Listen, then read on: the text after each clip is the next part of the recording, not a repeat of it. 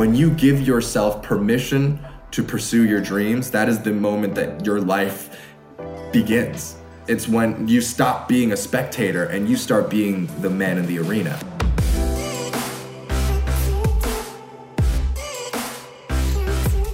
Hey everyone, welcome back to On Purpose, the number one health podcast in the world. Thanks to each and every one of you that come back every week to listen, learn, and grow. Now, you know that I love to sit down with fascinating people with incredible stories, and especially people who share that through the written word. I'm a huge fan of books. You know, I'm always sharing my favorite books with you. And when I saw this book come out, I'd, I'd met this individual and the author uh, probably a a few months before the book uh, was announced. And we connected at a really special roundtable, which we'll share in our interview. And I was really taken aback by his journey. And as I researched more about his story, I was blown away by the decisions he's made, the choices he's made. And I'm speaking about the one and only Simu Liu, who made history as the star of the first Asian fronted movie in the Marvel Cinematic Universe. And of course, if you haven't seen it, I highly, highly recommend it. And which garnered him the People's Choice Award for Favorite Action Movie Star. Simu also starred in the award winning CBC and Netflix comedy series Kim's Convenience, which won the ACTRA Awards for Outstanding Ensemble in 2017 and Best Comedy Series at the 2018 Canadian Screen Awards. It was the first Canadian television series with an all Asian lead cast. The series chronicles the day to day micro dramas encountered by Korean immigrant family that runs a corner grocery store. Now, Simu list of accolades now is unbelievable. Beyond all of this, he's a super cool guy, super down to earth, uh, a wonderful human being, and he does insane backflips. I've seen them in real life, not just in movies. Welcome to the show, uh, Simu Liu. Simu, thanks for being here, man. Jay, it's it's such a pleasure. Thank you, thank you so much for having me and for that uh, pretty amazing introduction. well, you had to live it. You had to live it. So I'm pretty sure you've lived an amazing life. If the introduction is like, and that's just scratching the surface, but uh, I really mean it, man. When we met, we met when Hassan put together. Hassan's been on the show too. Hassan mm-hmm. Minhaj put together a YouTube roundtable, I believe it was, mm-hmm. to talk about uh, the AAPI community. We had this amazing dinner together. Mm-hmm. That was the first time we'd met. You did a backflip for us in the waiting area outdoors. I wanted to say that I really enjoyed connecting with you. And then, like you were saying, we were just together a week ago uh, after the Oscars. Yes. Uh, tell me about why that roundtable was important to you at the time. I'm just intrigued, like because obviously there was mm-hmm. there was such a diverse group of us. Do you remember what it was for you that that really inspired you to be there? I mean, yeah, the the context of that roundtable and what was going on at the time, and by the way, still continues to happen to this day, is um, is is just this this rise in in anti Asian, anti AAPI um, sentiment and hate that's been going around. I want to say America, but it's really kind of just pervasive. It's, it's been kind of everywhere in the Western world um, in, in, over the last couple of years. You know, in the wake of COVID, there, there's just this. There's, been the sense that you know we are being blamed for something that is that that we have absolutely no part in, and it's partially because of you know the the color of our skin and just just who we are and and there are there are deeply rooted, um, you know, aspects that that I made sure I wanted to attack in that roundtable. You know, this idea of a model minority myth, this idea of a perpetual foreigner that, you know, no matter how many generations a family could have immigrated from a country, that just because we have this face, there's a perception that we're always outsiders. And so you know that's when when people ask me where are you from? No where are you really from? And and a lot of asian americans will know or will have been asked that question. And it's like no i grew up i grew up here. You know what are you talking about? I'm i'm a, I'm a canadian citizen or an american citizen. I pay american taxes. And um, and i deserve to be treated as a citizen of the country not scapegoated as an other you know? And, and so i think that was the spirit of of you know what we were talking about and um, you know again yeah it was such an incredible pleasure talking to you jay um, and that backflip i have to say i just for anybody who's wondering like why the f does this guy just go and do backflips it was because caitlin ohashi was one of the people on our roundtable. And so I was talking to her. I was like, oh, you know, I dabbled in tumbling back in the day. And she was like, oh yeah. I was like, yeah, I could, I could do a backflip. And she was like, okay, show me.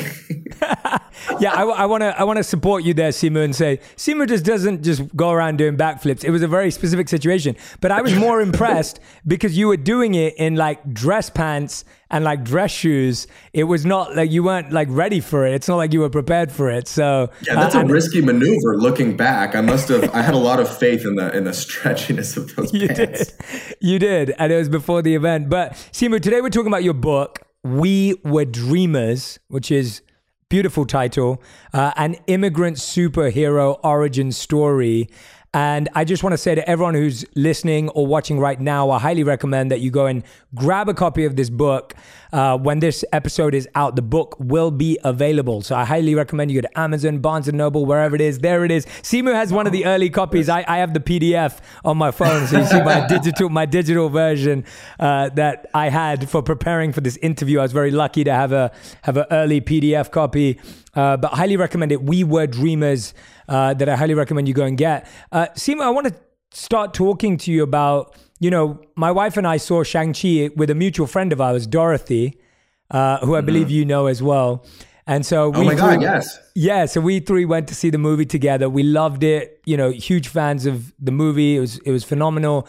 But what I know is that you sent a tweet years ago, right? Back in 2018, where you kind of said that you wanted to play the role. Now, You've talked about the tweet before. I guess what I'm fascinated about more is how did you have the confidence back in 2018 or the lack of fear to put yourself out there when that's a really vulnerable space to be? Like, I think today, when I'm thinking about the people that listen to us, they'd be thinking, oh, I'd never send that out because what if I didn't get it? Or I would never go to that audition because I'm too scared. Or I'm feeling a lot of anxiety around starting my own business because I'm struggling with this, this, and this. So we as a society struggle to put ourselves out there.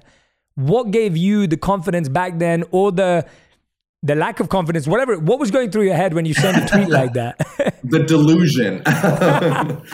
no, no, that's a, that's an incredible question, Jay. Um, it where I was mentally in 2018 and just in general in my life, just being an actor in the industry that was working, that was the culmination of of a lot of years of work on myself personally. And you know, uh, if, if, you've read the book, you'll know I had you know I, I I spent a lot of my life that being that guy that was petrified of judgment and of the opinions of others and of putting his true self out there and where that got me was in a, you know, I was I was working as an accountant, hated my job, and then you know eventually found myself unemployed because I was I was laid off.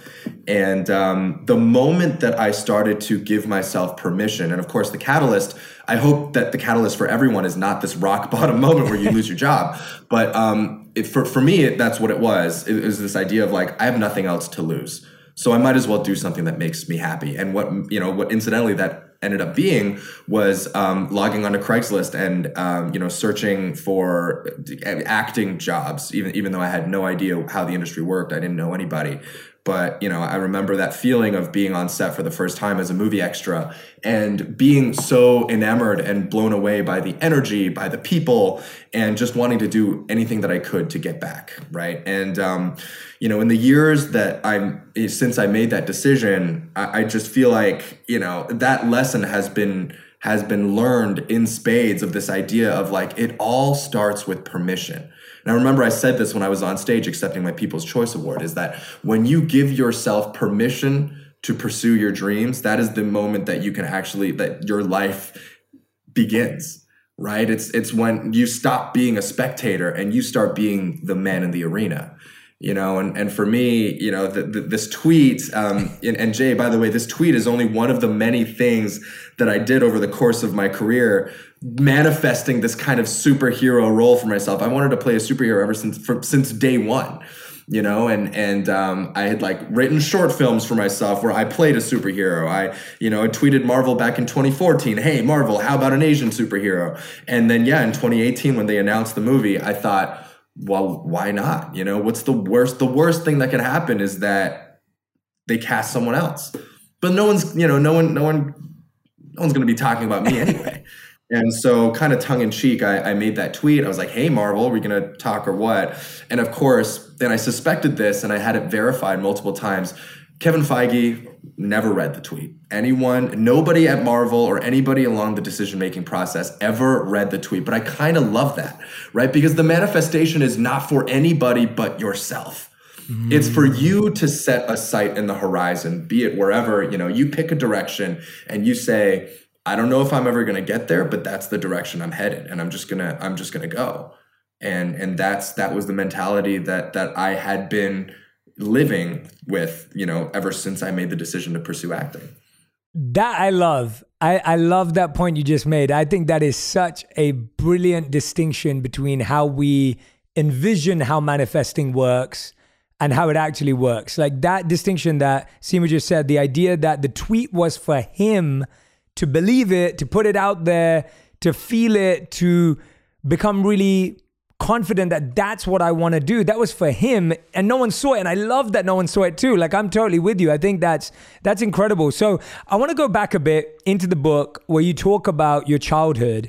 And I love hearing about people's childhood because I I think we underestimate how much our childhood impacts how we grow up. Like I always say to people that their their adult pursuits are based on the inner child's needs. Most people's adult pursuits are based on what they didn't have as a child. Couldn't now, can you yes. share with us the relationship you had with your parents growing up? Because you grew up with your grandparents, right? So, can you walk us through mm. that scenario? Absolutely, yeah. So um, I was born in a in a city in northeastern China called Harbin or Harbin, and um, shortly after I was I was born, my parents actually immigrated to Canada. Um, they were uh, pursuing, uh, you know, their higher education. So, my father was studying his PhD, um, and then he was able to bring my mother over, and they actually ended up studying um, at the same university, uh, Queen's University in Kingston, Ontario. Shout out to Queen's, and um, and you know it was it was not feasible at the time for them to bring a, you know a, a, newborn baby with them. They would have had to basically i would have been a full-time job in and of myself but then they also had to maintain a full course load. They had to do research you know. Um, it just didn't make sense. And, and of course they, there was not enough money. We, we were so poor like they didn't have any money to pay for childcare at all. So um, it really made sense to leave me in the in the care of my grandparents. So um, really like they were the ones who who raised me and and for about four and a half years i lived what i believed to be a pretty idyllic life um, in in china i i know i knew that i had parents kind of conceptually that my grandparents were not my parents but i also didn't really care i had um, I had people who loved me. I had a tribe. I had a family, and you know, we, we slept in the same bed every single night. And I just I went to sleep feeling like my heart was full and that I was loved. And that was really, you know, at the end of the day, you don't really need anything more than that. Um, that being said, one day when I'm when about four and a half, a stranger shows up at the door and he says, I'm your dad. I'm your dad, and I'm here to take you to this new life in Canada where everything is better. You know, um, you know, we have so many more opportunities in Canada. Your mother and I are working on building a life in Canada. Um, you're going to come with us and be in our family. And um, and I, I, was like, okay, but can I bring my grandparents? You know, that I, like the fundamental. Uh, you think about a child and what's going on in his mind. He's like, but but I don't want to say good. I don't want to leave my grandparents. They're my family. Um, but you know that that was you know the whole family was kind of together on this kind of messaging, and I was eventually convinced or coerced um, to to leave the country and to go with my dad to to Canada. And um, you know, effectively, if you really think about it, Jay, I was I was adopted by my own biological parents at age five. And, you know, wh- whereas for my parents, I think it must have felt like this happy ending because after so many years apart, the family was finally together. You know, we could finally live our happy, happily ever moment in in this new country. Um, what it ended up being was a lot more complicated than that in in truth and in reality. Um, because, you know, first and foremost, my parents didn't know who I was. They had no idea the person that I had grown to become. You know, a, a lot of things set by the time you're you know, at the age of four and a half, five, developmentally, you know, a, lot of things about your personality solidify. And I think they were surprised by the child that they eventually got, you know, and and you know the other thing too is that they had no learning curve in parenting. It's just one day they were all of a sudden responsible for this child. And you know, whereas if you had given birth and you had stayed by your baby day after day, you would have at least kind of like had the ability to learn as things were going. But then there was this whole gap in time where they just, you know, they, they didn't know. And um, and so what ensued in the in the next like I want to say like one or one and a half decades was um, you know a lot of intergenerational conflict and butting of heads and and just like you know parents and and myself I didn't have any siblings but just me and my parents just having different expectations of each other you know fundamentally misunderstanding each other and oftentimes getting into big blowout arguments sometimes you know with with violence and um, and uh, you know not not great not great times altogether. But uh, evidently you know the, the book you know having been out and and having come full circle so many years later you know um, i'm my parents are my best friends today and it's the recognition of that journey that we went on together um, that um, that really catalyzed the, the, the creation of this book so i'm really yeah. Excited to talk about it and for people to read it thank you for sharing that with us because i think you know, today everyone sees you as the superhero and they see you as obviously you're just crushing it right now. And you don't realize that there's a real person behind all of this and there's a real journey and a real story and there's a real, real life is, is the right word. I think we disconnect superheroes. And that's why origin stories have always been so fascinating as kids of like, well, how did this person get there? And I love that you called this your origin story because it does feel very grounded. There's this line in the book that I that really resonated with me and I think it's even more fascinating against the backdrop of what you just said. And you said that my parents, like many in their generation, were willing to sacrifice greatly so they could provide financial stability for their children. And the reason why that resonated with me is I think a lot of people can connect with that when I hear that, it sounds like you reconcile their shortcomings with what they were able what they were trying to do at least from an intention point of view what do you think you what do you think you learned during that time? Not now. I love hearing that you're best friends now and you've really connected but what do you think you took away during that time when it wasn't great and it was painful? What were you what were you learning? What were you developing at that time I mean, I think I was I think I was developing an, an internalized sense of of hatred for my own identity. I, I could every day at home was this constant battle of culture and values and and you know language because you know we were speaking in different languages to each other. How could we possibly fully understand where each you know the other came from? So i you know i grew up under the assumption of like i've got the worst parents in the world. They're embarrassing to be around. They're embarrassing to take in public and they don't understand you know whereas you know all of my friends and my peers they have parents who understand hey our children like to go out. Our children like to go to parties you know? For, for me and my parents you know they were so fixated on this idea of academic success being the only way out or being the only way to maintain the level of stability and, and to keep a roof over our heads that they were just like you shouldn't be doing this. You need to be studying. You know that was a, the messaging that was constantly being repeated time and time again. And and you know without kind of hitting too hard this idea of a tiger parent. I, I hate that narrative. Um, you know, it really just comes from you know my parents coming to and i'm starting to i'm starting to look back now so you yeah. stop me whenever it's starting to get no too, no no i love it um, no i love it you know, self-aware but but you know my parents came here with with nothing and so the anxiety of that an immigrant feels I, I think is something that you know even I, I never understood because i was sheltered from it right? Like, of course, but but looking back, I'm like, of course, my parents were obsessed with the idea of having a, a stable career, and of course, they they didn't pause to think about what they were passionate about doing. They just wanted to. They knew they were electrical engineers, so they were like, this is my trade, this is my craft. I can get work like this. And I can build a future for my family. And if I teach my son to do the same, he will be able to do the same thing for his family.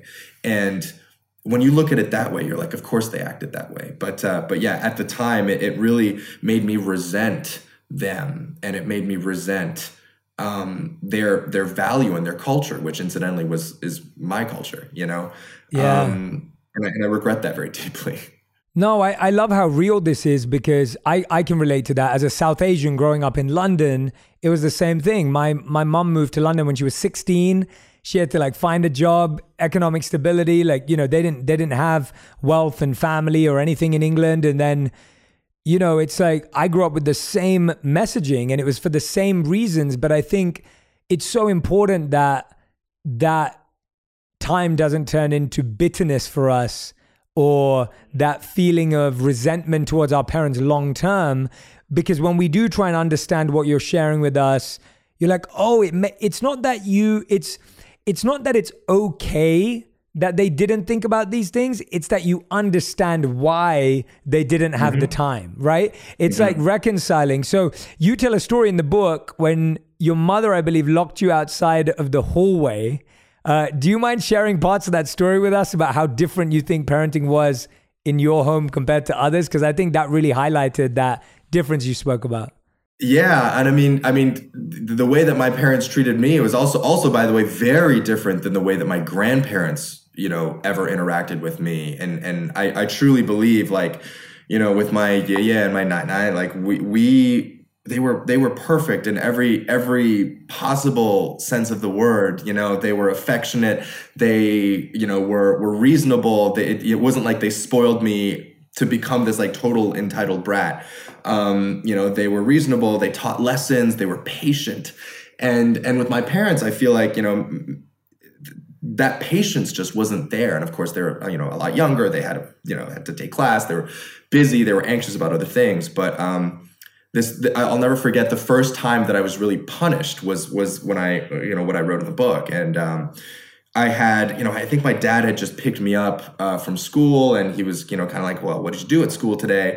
And it was just this, this, really innocent lie, but we had gone swimming. So I said, oh, we were, we were swimming. And, and my dad was like, well, are, are you know, are, are you fast? Are you, who's the fastest kid in the class? And because I, I just wanted to impress my parents, I was like, I am. and he was like, are, are you sure? and, and then I don't know how this, I mean, it sounds ridiculous to say now, but I was like, you know, after a while, I was like, no, I'm not sure. I was lying. and I mean, I mean, like how? Like it's not like we all hopped in a pool and the, and the and the instructor was like, "All right, everybody, we're gonna grade this." Be like everyone was just having fun, but of course, I just you know I just really wanted I just really wanted to impress them, and uh, and and so I was like, yeah, it wasn't it was I was lying, and and my dad was like, okay, you did the right thing, you told the truth, and I was like, yeah, please, you know, please don't tell mom because because my mother is um, as you know as, as tough as my dad is my mom was like the real um, enforcer of the family like very vicious and specific with her words like just the words that cut you out you have this one parent that sometimes you know whose words just cut a little bit deeper. That was my mom. And so i was like can you please not tell don't tell mama like please. Um, and and he was like okay okay i won't. And uh, later on that night at dinner you know we're, we're together and my mom was like so how was school um, and I was like, oh, it's fine. We went swimming. And I, my dad, I, I remember this so vividly. And it's so funny because when I tell him, he doesn't. Um, but I'm like, no, this happened. My dad sold me out. So he promised me that he wasn't going to tell my mom. And then he was like, Simu told a lie today. And basically, like, literally the moment that he finished saying it, my mom was out of her chair, you know, and grabbed my hand, led me out of the door, you know, shut it in my face and and locked it. And I was I was out. I mean, for a for a 5-year, you know, for a 6-year-old, it's probably like 15 minutes. For me it felt like forever and I was struggling with so many things, you know, like you know, first of all, I was I was being disciplined in a way that I had never been before my dad had like betrayed my trust. So it was really, it was a really um, pivotal moment in my time in Canada because I, I really felt quite alone.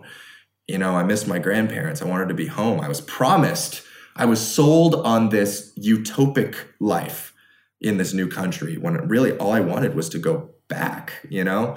Um, so, so yeah, that, I mean, that, that kind of was the, was the, um, catalyzing moment for everything that that came after. It really foreshadowed Yeah. all of the conflicts that we would that we would have. Issues about trust, you know, the physical physical discipline, and just remember feeling so alone out in that hallway.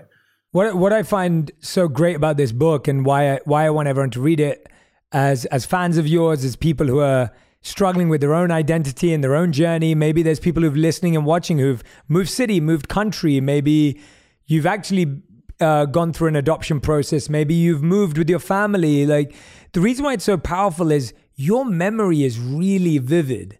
Like it's it's amazing how strong these moments are, and that's why I wanted you to share that story because it's like a lot of people I speak to don't really have strong memories of five, six years old. Like a lot of people's memories don't start till a lot later memories that they can really hold on to. And so one of the things i do i think you do so beautifully as a writer in this book is that we really go back with you. Like we're really there in that environment. Like it, it almost feels like i'm Oh, thank watching the movie right? So i just want to congratulate you Thank from you. a from a writing point of view that it's it's so strong that i really feel like i'm there. And and that's why the book's Thank so you, powerful because You know who hates that, by the way, is my parents.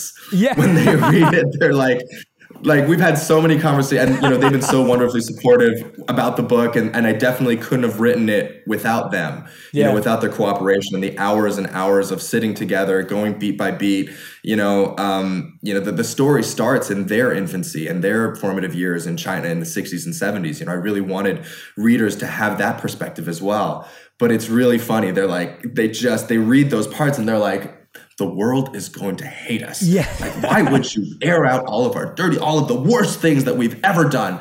And you know, I've you know, I've been very, I've tried to be very diplomatic with them throughout the whole process. I'm like, with the most amount of love ever. I'm like, yeah, but you did those things, and you know, when you're when you're young too, you're so impressionable. It's like you remember those cuts mm. Those you know and every child has them. Those moments where you know if, it, if it's a parent not being there when they wanted them to be. And and you know of course no parent is perfect and you're always going to have those moments as a child but they exist. And i feel like my goal is to you know in telling the story is not some sort of retribution for Totally. the way that they treated me or spoke to me but it's that you know comes from this idea or responding to this idea that so many immigrant families will will internalize what goes Yeah. on. And it's not you know it, it- it's not common practice for us to share in these in these moments share these memories and these stories. And what it can create is this really isolating environment for for the children and you know and, and oftentimes for the parents as well. You know it when when you come to a new country with no support system it can it already feels so isolating. And so what i wanted to do with with the book and with the story was to show immigrant children everywhere that they're not alone and Yeah. that you know it's okay to be vulnerable. It's okay to share. And and you know there are millions and millions more stories just just like this. And the way out you know the, the way to you know not necessarily the solution to all things but certainly you know a, a step in coping is is in sharing and in you know finding community and a sense of of you know of of identity and commonality. Yeah, well, I think when you're sharing your private experiences publicly, that's going to help people in turn with their private lives, right? Like that's what's happening mm-hmm. here. It's like people being able to see, like, yeah, that's exactly what I had at home, or that was similar. What I'm really interested by, Simu, is like actually the fact that you just said that your parents were a part of the process and of course you talk about them in the book and tell their journey to me actually that's a beautiful healing story in and of itself that here you are airing out as you said dirty laundry but actually mm. the people all involved are friends and are mm-hmm. a family. Tell us about what were some of the steps to repairing and amending that connection as you grew and matured because i think that's what most of us need help with with our parents is we may even understand what they did and why they did it but to really have a positive relationship with them as we get older that's an amazing story in and of itself what were some of those early steps that you took to reflect repair and amend I would say the first steps toward, well, first of all, to paint the picture of what things were like in the first couple of years when I decided to um, throw away my entire education and pursue a career in the arts. You can imagine, um, you know, my parents were were not pleased, and there was a there was almost like two years where we rarely spoke to each other. It was it was just very, you know, things were very tense.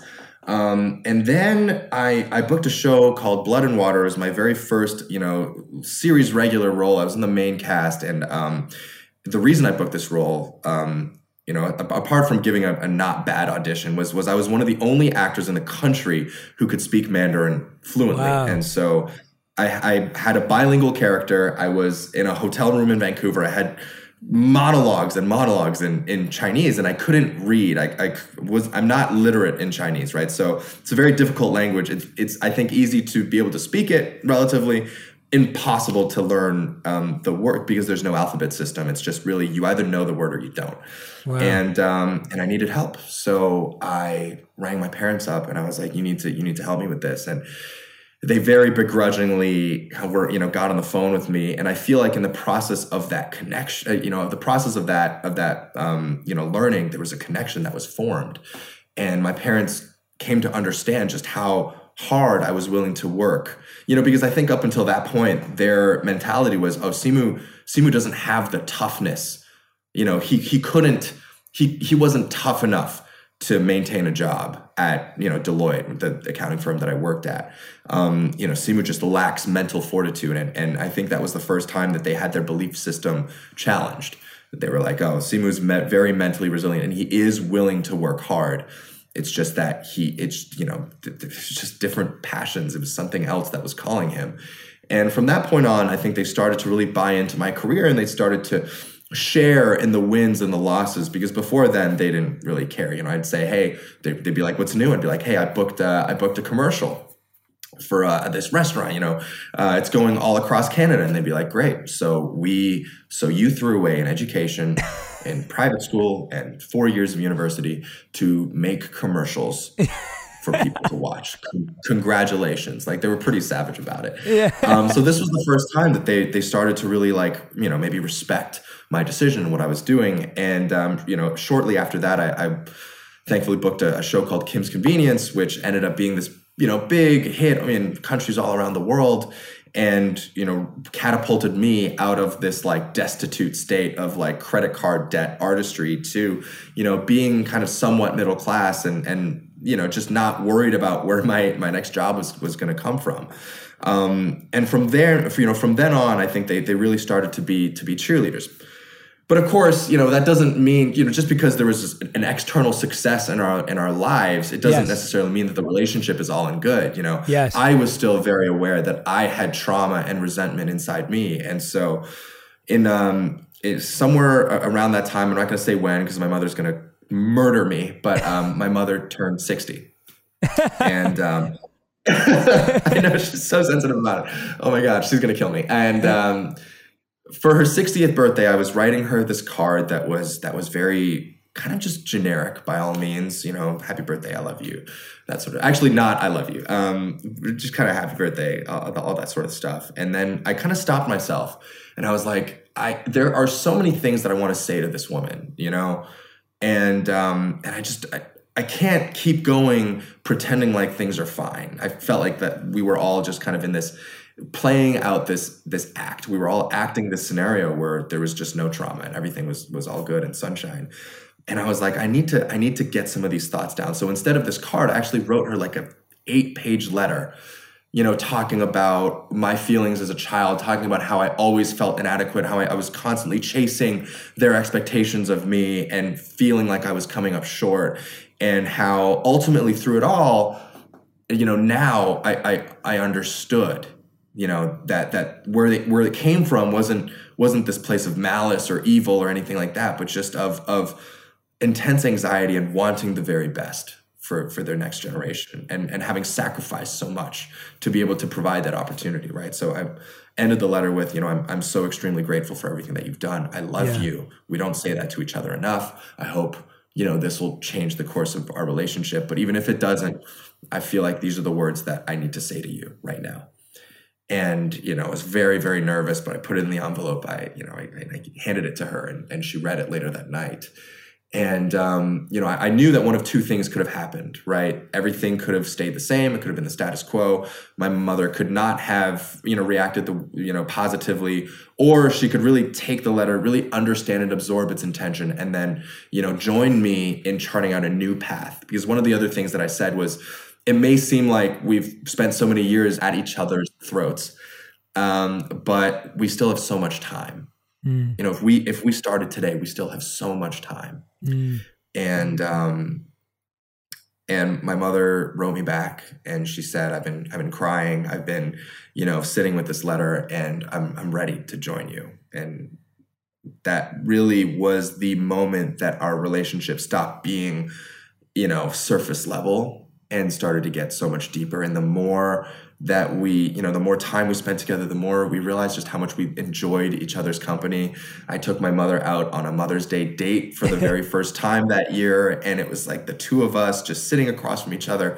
It's just the most beautiful moment um, that you know. I, I just I'm so incredibly grateful for.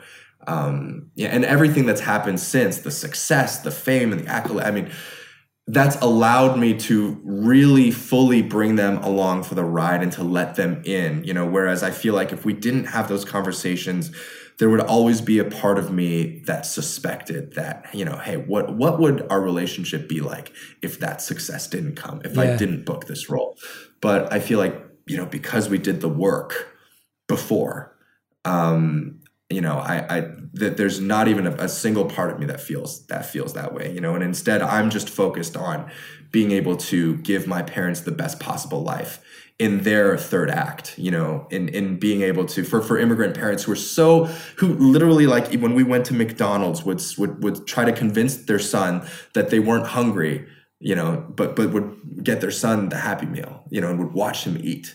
Like my parents never wanted anything you know like for themselves. And uh, it's just an incredible feeling to be able to give back to them, you know, and to and to show them the things that they deserve to have. It's it's really wonderful. Simu, that's I'm so glad you went into that with us, man. That that is just so wonderful to hear about the real work. And I love that you drew that important connection that you didn't assume that the external success was solving the internal problem and that the internal needed its own work. And I think that that requires so much maturity because for most people, they go, well, once I get this, that solves mm-hmm. everything because now everyone's going to be mm-hmm. happy.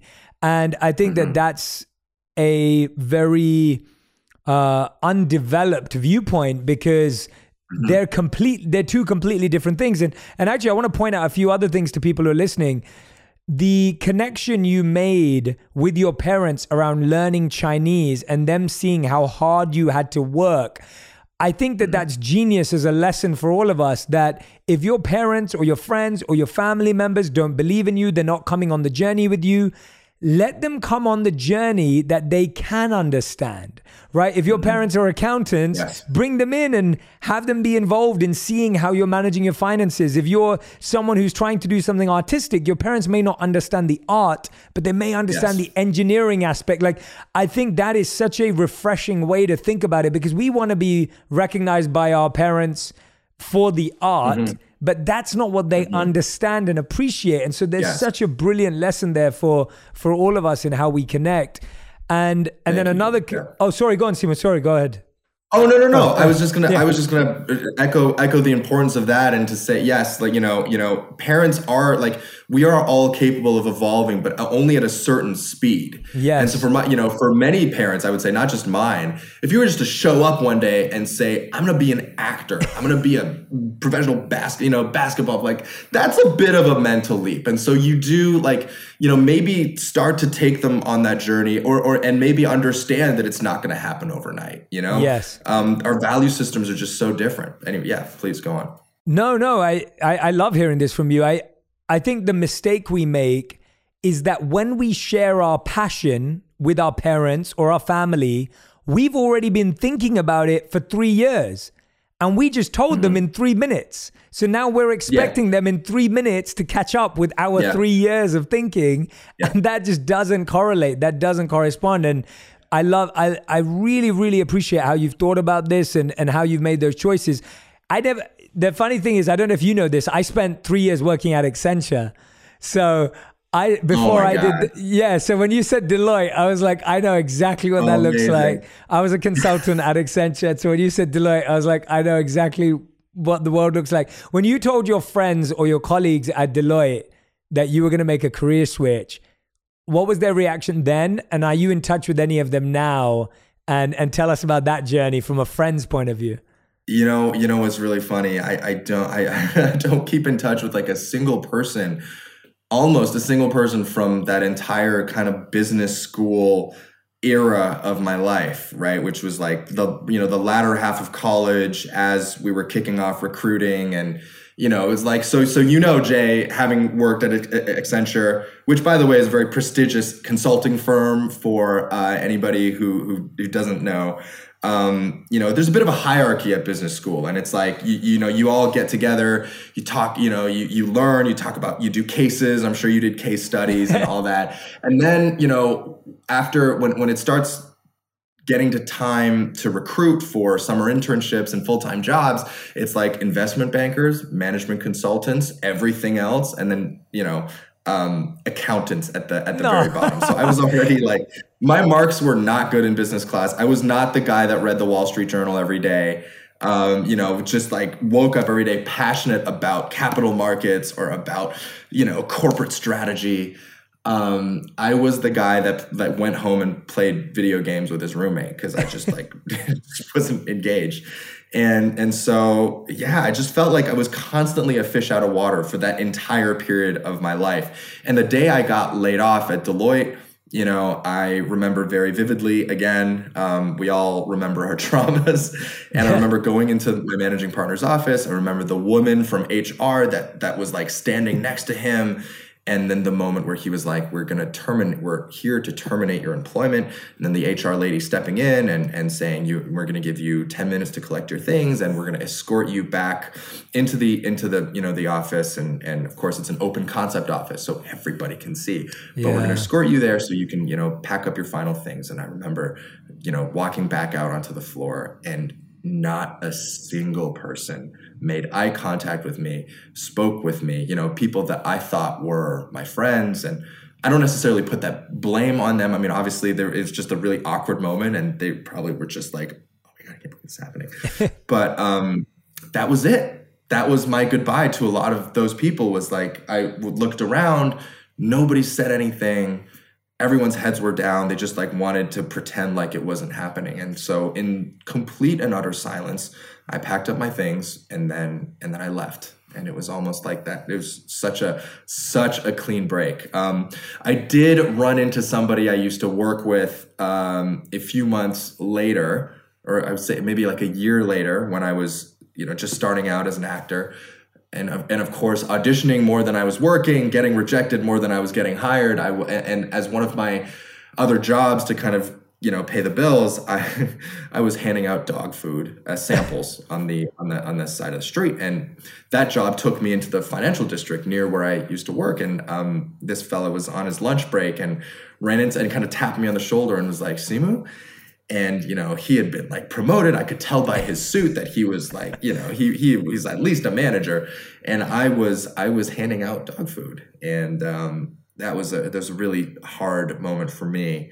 I had to come home and like you know it was like a re- reevaluate all your life choices moment. But thankfully you know i think i had become so happy with the person that even if i wasn't getting the work necessarily i was so happy with the person that i became right? Out of the shell of somebody who just didn't care about anything, couldn't seem to find any sort of motivation in life, came this person who was just like hungry every single day, ready to attack the day.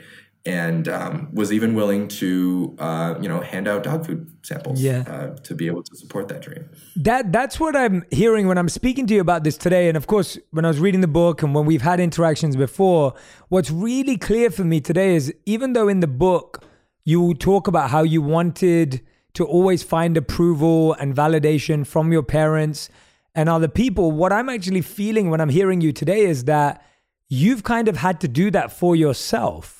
the whole time because there hasn't always been that external validation. So, at least from our conversation today, what I'm garnering is that at every step, you've validated yourself because no one was there to validate you. Would you say that's true? Would you say that that was part of building that confidence in who you were, no matter the external position of your journey? I mean, yeah, absolutely. Um, you know, I, I wasn't, you know, and I, I don't necessarily think I'm the most confident person in the world. I think I struggle, especially like you, you want to know what imposter syndrome feels like? Try being me at the Oscars for the first time. That is a crazy environment to be in. And all of a sudden you're looking at everyone around you and you're like oh my god what am i doing here? But um you know i would say this. I spent so much of my life trying to live up uh, to somebody else's definition of success. What what you know trying to be somebody else's definition of successful whether it was my parents whether you know in some cases even my friends. You know i have a, a lot of friends who went into law and medicine and management consulting um, and um, and you know i really it, it, wasn't until i had that rock bottom moment that i said you know that none of that is working. I can't live for someone else. As much as i can be grateful for what my parents have done for me i cannot surrender my then surrender my own life in service of what they did you know? I have to live for myself. And once I made that decision and I focused and I became more, I mean, honestly, became more self centered, became more selfish, um, you know, I, I, I, felt like a new life started to kind of come out of me. And um, it, it is to this day the best thing that's that's ever happened. What What are some of your daily, weekly, monthly, yearly habits or practices that you've done to kind of build that resilience and mindset? Because I feel like, you know, it's you've you've made that decision, and then, like you said, you have to build around that decision. It's not just oh yeah, I'm going to become a movie star. You know, it's it's not as basic as that, and it, and it isn't how you talk about it either. Talk to us about some of those habits, practices. You spoke about manifestation earlier. Like, tell us about some of those concrete examples of things that you've done that you think have been really integral to getting to where you are today, which I believe is truly just the beginning of a whole nother journey. But you know, you've you've been on this massive journey to get here, and I still feel like you know there's just so much more for you to uncover. I'm sure you feel that way. And that's what I felt from the book too. Like, but tell us about some of the ones that have worked so far. It is so important in, in my line of work specifically, but all, in all lines of work, really to identify what is in your control and what is not. And if you're going to base your success on factors that are outside of your control, then I believe that you are setting yourself up for failure and not the good kind of failure, not the kind of failure that you learn from and you evolve from and you think critically about, but failure like, you know, you're going to just wonder where the time went and you're going to wonder why you never got your opportunity, right? And so identify, you know, having an internal locus of control and being hyper focused on the things that are within your grasp, it has been the the critical critical factor of success over when I look at the last 10 years of my life. And and as an actor, this is so hard because so much of you know career progression for a lot of us on the surface looks like oh, okay we go into acting class we we uh, you know work on our craft and then we get an agent and if you get an agent, there's this expectation that an agent is going to do a lot of the legwork for you, is going to set up an audition, is going to help you book a job. And so I feel like it's a very dangerous place to be in when you start to place, when you start to offload that responsibility to an agent, to a third party who maybe doesn't have your best interest in mind. I mean, that's the way it's supposed to work, but an agent is worried about so many other things. They might be focused on a, a, client that is earning more than you. They might just be focused on protecting their own relationships because you know what? Actors come and go in the industry, but an agent, you know, has relationships with casting directors and with studios, and that becomes the more important thing. Those are the people that, you know, at the end of the day pay them. Um, in, in my opinion, at least. Um, and so the idea of, for me, of waiting for the phone to ring um, for my agent to give me my next opportunity felt like death. And so for me, you know, from day one, I had it in my mind that I was going to create. I was going to be a creator. You know, I was going to be um, somebody who wasn't just like acting in front of a screen. So screenwriting was something that I tried to develop in myself very early on. You know, I, I couldn't take a lot of, you know, usable skills. I couldn't salvage a lot of usable skills from business school, but I feel like my writing was maybe one of them. And so, um, you know, I just I just wrote, I wrote and wrote and wrote, and I wrote some of the worst scripts you'll ever read. Um, but I I constantly put myself in in situations where I could um, be a, a, a more self-sufficient artist rather than somebody who is dependent. And that led me to apply for production you know conservatories and intensives you know. Um, one of my one of my most fulfilling experiences was um, with this company called the Reel Asian International Film Festival in in Toronto, and and what the film festival did every year was they had um, a filmmaking collective. So they accepted, you know, people under 25 years of age, and they basically ran them through, um, you know, what it what it meant to write a script, what it meant to crew, you know, to crew a production, to find a DP, to you know take um, a a film project from pre-production through to principal photography, through to post-production, how to do basic editing and mix sound, and from there, I you know I really came out of it feeling like okay I hold the keys to my destiny. Of course, the way that things played out, I had a few lucky breaks along the way. There is no getting to this level without, you know, a pretty significant amount of luck. But that being said, you know, I, I, have always believed that luck is is you know where where preparation meets opportunity, and I wanted to be as prepared as I possibly could be. And so for me, that meant yeah, that meant doing the things around being an actor, you know, whether that was production, whether that was screenwriting, or, you know, even honestly, even doing stunts. At one point, I was like a substitute stuntman. I w- I wasn't incredible at it, but, you know, I was just trying to find different ways yeah. to diversify my revenue stream and to find just pay me to do something in the industry. I'll do it. And, yeah. and I, I feel like, you know, people would ask me all the time, well, what if you don't make it, Simu? And, my answer, I was always like, don't you see, I'm making it. I'm making yeah. it right now.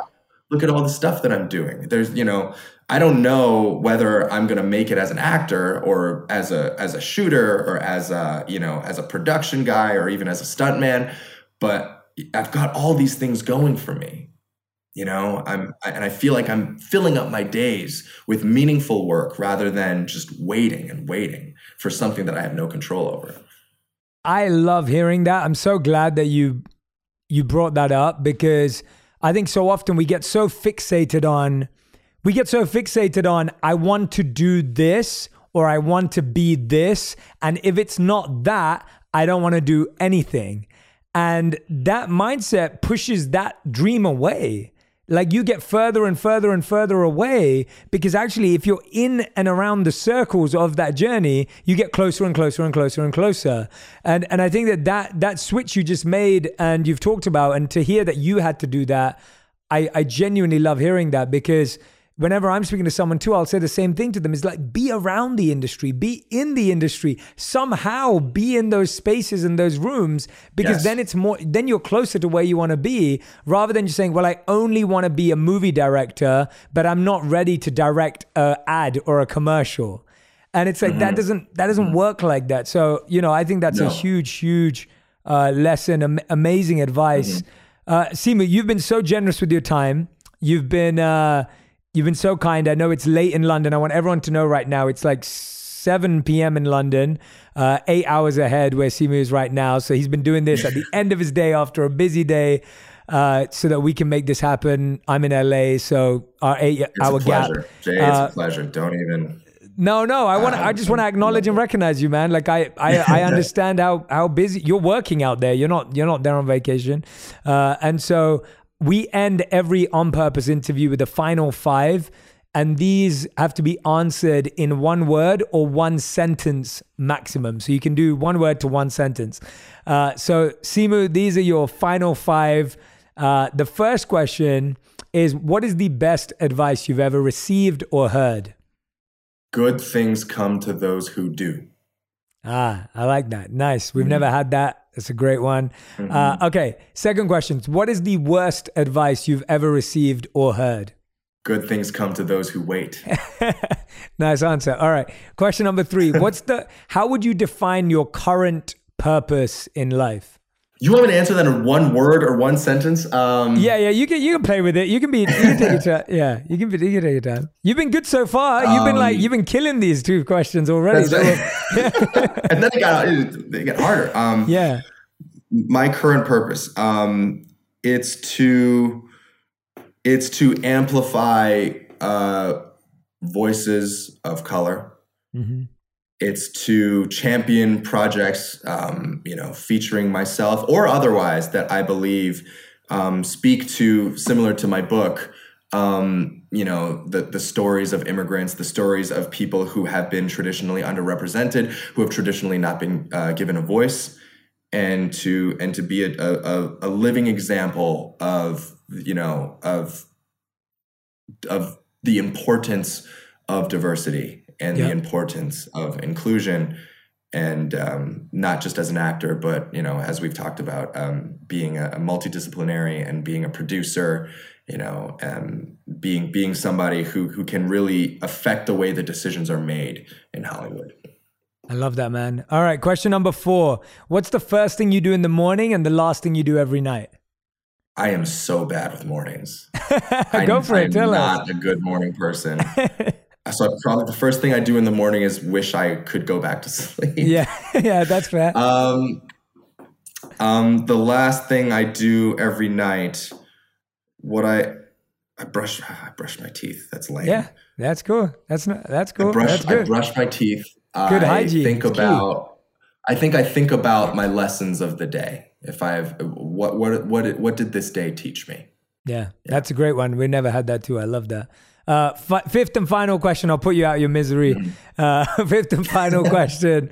Uh, if you could create one law or one habit that everyone in the world had to follow every day, what would it be?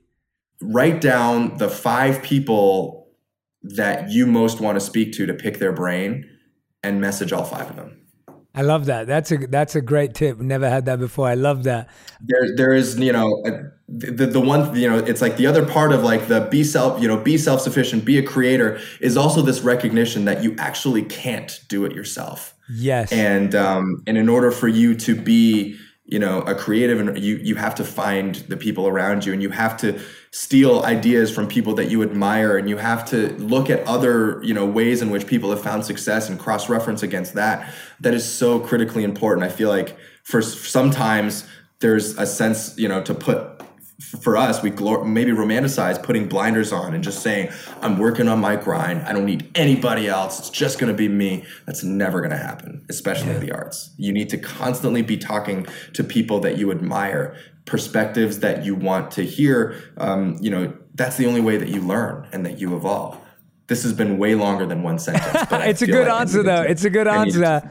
No, it's a good answer. Uh, Simu, the book is out. It's called We Were Dreamers. We Were Dreamers is the name of the book. Highly recommend you go and grab a copy. We will put the link in the caption, the bio, everywhere. An immigrant superhero origin story.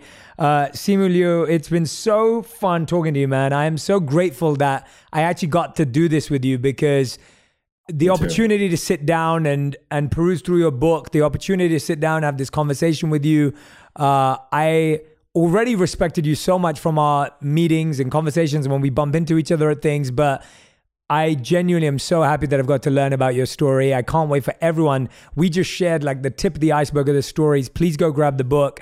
Uh, Simu, any final words, any last messages, anything that's on your mind or heart? I'll say this. I'll say this. Um, regardless of where your parents came from, what their story is, um, you know, you belong. You belong you belong. And and you deserve to be to feel proud of where you came from. And you deserve to take up space and to be unapologetic about it.